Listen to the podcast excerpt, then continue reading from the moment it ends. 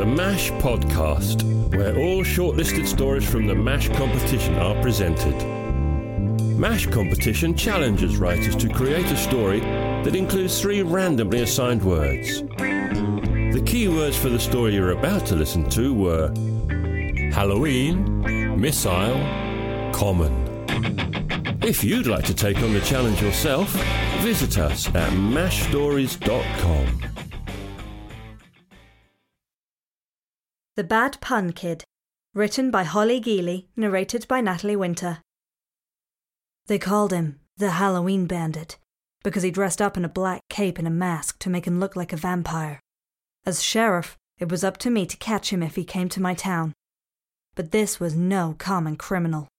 He'd already escaped the law in many other towns and cities. He always hit the banks on Main Street.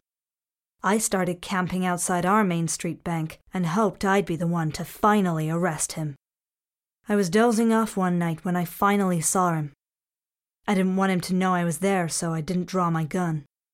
I picked up a small rock and launched it to distract him.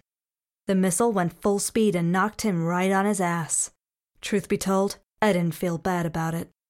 I stepped up with the intention of arresting him. I told him he had the right to remain silent, and he laughed and pointed. I looked up, just as the vat of hot fudge tipped on its side. The liquid scorched my skin. It hurt like hell. "Nice try," the Halloween Bandit said as he made his escape. "You know what they say, though, Sheriff. A rose by any other name smells just as sweet." That's when I knew who the Halloween Bandit was. Only one man I'd ever known has called me Rose, and there's only one man I know who'd dare to pun and run. Thing is, he's been dead 20 years. In those days, they called him the Bad Pun Kid, but I knew his name was Rate.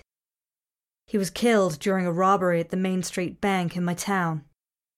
I'm the one who shot him. They don't believe me, though. The psychiatrist asks me the same questions every session, and I have the same answers. Why the costumes? They keep him in the black. Why would he rob banks? It's Rate's special interest. Okay, why Main Street banks? Those are the ones he trusts. The psychiatrist nods. Fine, I can accept all that, even if ghosts did exist. Why would a dead person be interested in money, though? "Because, Doctor," I say, "he's a beyond-the-grave robber." I don't think they're gonna let me out anytime soon.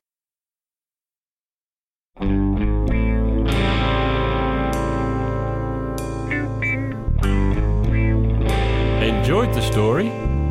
Then take a moment to leave a review and share it with your friends.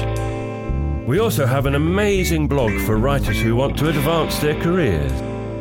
All at mashstories.com. Come on, join us!